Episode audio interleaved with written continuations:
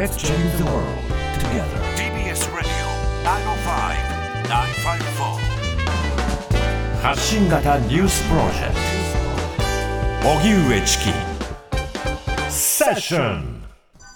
岸田再改造内閣、副大臣と政務官、女性はゼロ。政府は今日の閣議で副大臣と政務官人事を決定しました。副大臣人事では防衛副大臣に宮沢博之衆議院議員、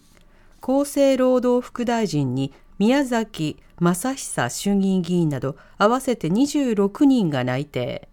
また政務官人事では厚生労働政務官に塩崎彰久衆議院議員、外務政務官に高村正弘衆議院議員など28人が起用されました。第2次岸田再改造内閣では5人の女性閣僚が任命されましたが、副大臣と政務官に女性は起用されませんでした。合わせてかつて国民民主党に所属していた矢田和歌子前参議院議員と上野美智子参議院議員を総理補佐官に任命することにしています。ビッグモーター本社に家宅捜索。中古車販売会社ビッグモーターの店舗周辺の街路樹が枯れるなどしている問題で、今日警視庁などが東京六本木ヒルズの本社に家宅捜索に入りました。家宅捜索は街路樹などの器物損壊の疑いで行われていて、午前10時前、警視庁と神奈川県警の捜査員およそ40人体制で始まりました。また捜査関係者への取材で、店舗の幹部が警視庁の任意の事情聴取に対し、本社からの具体的な指示はなかった、自分たちでやったという趣旨の説明をしていることが分かりました。ただ、本社の幹部が各店舗を視察し、清掃状況などをチェックする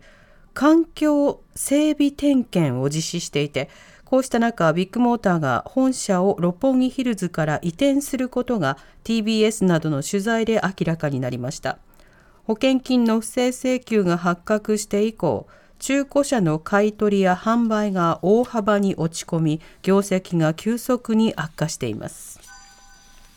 岸田総理が来週、ゼレンスキー大統領と会談へ。来週アメリカのニューヨークで開かれる国連総会に合わせ、岸田総理がウクライナのゼレンスキー大統領と会談する方向で最終調整が進められていることが分かりました。実現すればロシアのプーチン政権が軍事侵攻を始めて以降3度目の正式な対面会談となります。またゼレンスキー氏は21日にはアメリカのバイデン大統領とも会談に臨む予定で、国連総会の場で支援の強化を訴える狙いです。こうした中、ウクライナ軍は14日、クリミア沖の黒海で、ロシア海軍の哨戒船2隻を攻撃し、損傷を与えたと明らかにしました。一方、ロシア国防省は同じ日にクリミアに対し、ウクライナのドローン攻撃があり、11機を破壊したと発表しています。電気刺激で味覚が変わる。日本人の研究者にイグ・ノーベル賞。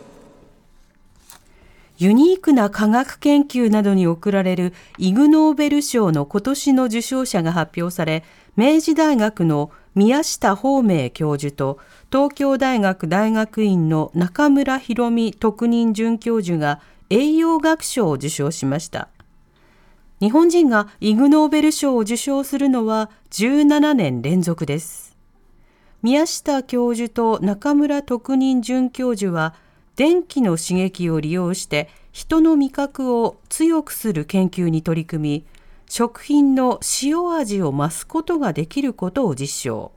宮下教授はこうした研究が人々の健康に貢献できるとしていて、栄養価が変わらずに味の変化を感じられる食品器具を開発しているということです。東京オリンピック汚職事件、中心人物が出廷へ。東京オリンピック・パラリンピックをめぐる汚職事件で総額およそ2億円の賄賂を受け取った受託収賄の罪に問われている大会組織委員会の高橋治之被告79歳が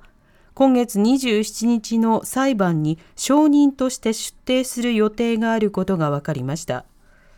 関係者によりますと、高橋被告が出廷するのは広告会社大広元幹部で贈賄の罪に問われている谷口義一被告の裁判だということです。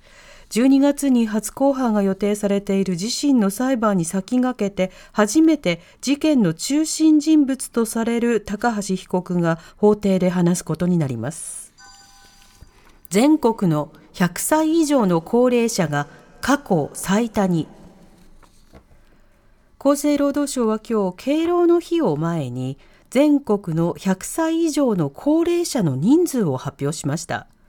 住民基本台帳に基づく今日時点の集計で去年より1613人増えて 92,139 人に上り53年連続で過去最も多くなったということです。100歳以上の高齢者の人数は統計を取り始めた1963年には153人でしたが医療技術などの進歩で平均寿命が伸びていて、1981年に1000人を突破すると、98年には1万人を超え、2012年には5万人以上になりました。厚生労働省の担当者は、当面の間は増えるのではないかとの見方を示しています。おしまいに株価と為替の動きです。今日の東京株式市場日経平均株価は昨日に比べ364円ほど高い 33,533 円9銭で取引を終えました。一方、東京外国為替市場円相場午後4時現在1ドル147円62銭から63銭で取引されています。TBS ラジオ。TBS ラジオ。荻上チキ。荻上チキ。セッション。